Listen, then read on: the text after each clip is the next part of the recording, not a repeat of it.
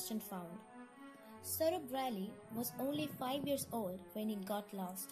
He was working with his brother as a sweeper on Indian trains. Together they had traveled hundreds of miles up and down the first network. It was late at night. He got off the train and he was tired that he just sat down at the station and he ended up falling asleep.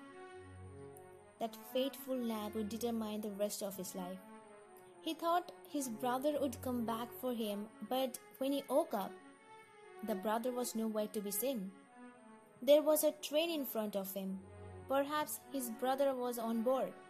He got on it to look for him. However, Saroo didn't meet his brother on the train. Instead, he fell asleep again, and when he woke up 14 hours later, he had a terrible shock. There were hordes of people pushing, rushing, speaking in an unfamiliar tongue. He had arrived in Calcutta, India's third biggest city and notorious for its slums. He was nearly 1005 kilometers away from his home. Soon he was sleeping rough. It was a very scary place to be. He was scared and he didn't know where he was. The little boy learned to fend for himself. He became a beggar, one of the many children begging on the streets of the city. Once he was approached by a man who promised him for food and shelter, but Saroo had learned to be suspicious of such people and ran away. In the end, he was taken by an orphanage to put up for adoption. He was adopted by the Brierleys, a couple from Tasmania, Australia. He accepted that he was lost and that he couldn't find any way to be back for his home. So he thought it was great that he was going to Australia.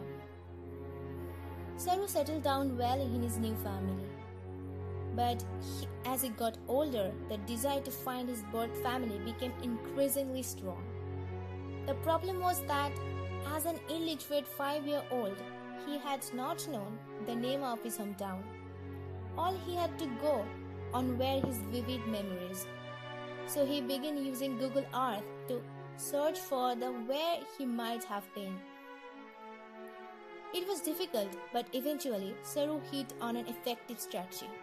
He multiplied the time he was on the train, about 14 hours, with the speed of Indian trains, and he came up with rough distance about 1200 kilometers.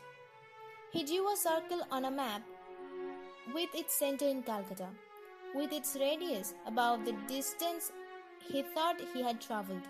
Incredibly, he soon discovered where he was looking for the town of Khandwa.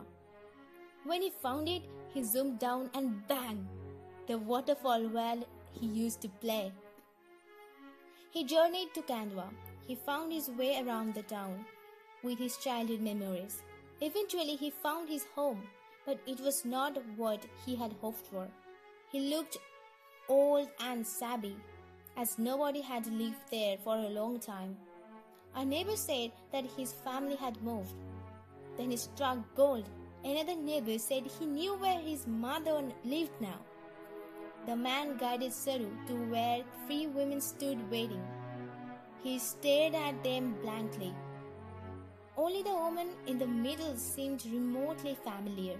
The man gestured toward her. This is your mother, he said. She had been young in her thirties. The last time he saw her, she looked so much older now. But behind the weathered face, there was something unmistakable, unforgettable. His mother, Fatima. The last time he saw her, she was 34 years old and pretty lady.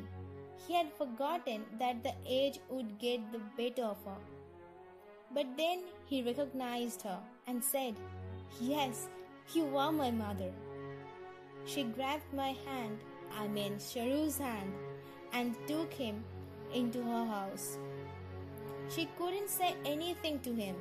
She had a bit of trouble grasping that her son, after 25 years, had returned.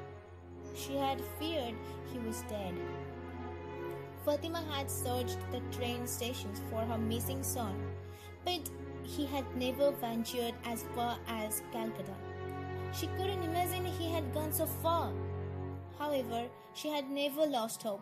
A fortune teller had told her that one day she would see her son again. And what of the brother with whom Saroo had originally gone traveling? Unfortunately, the news was not good.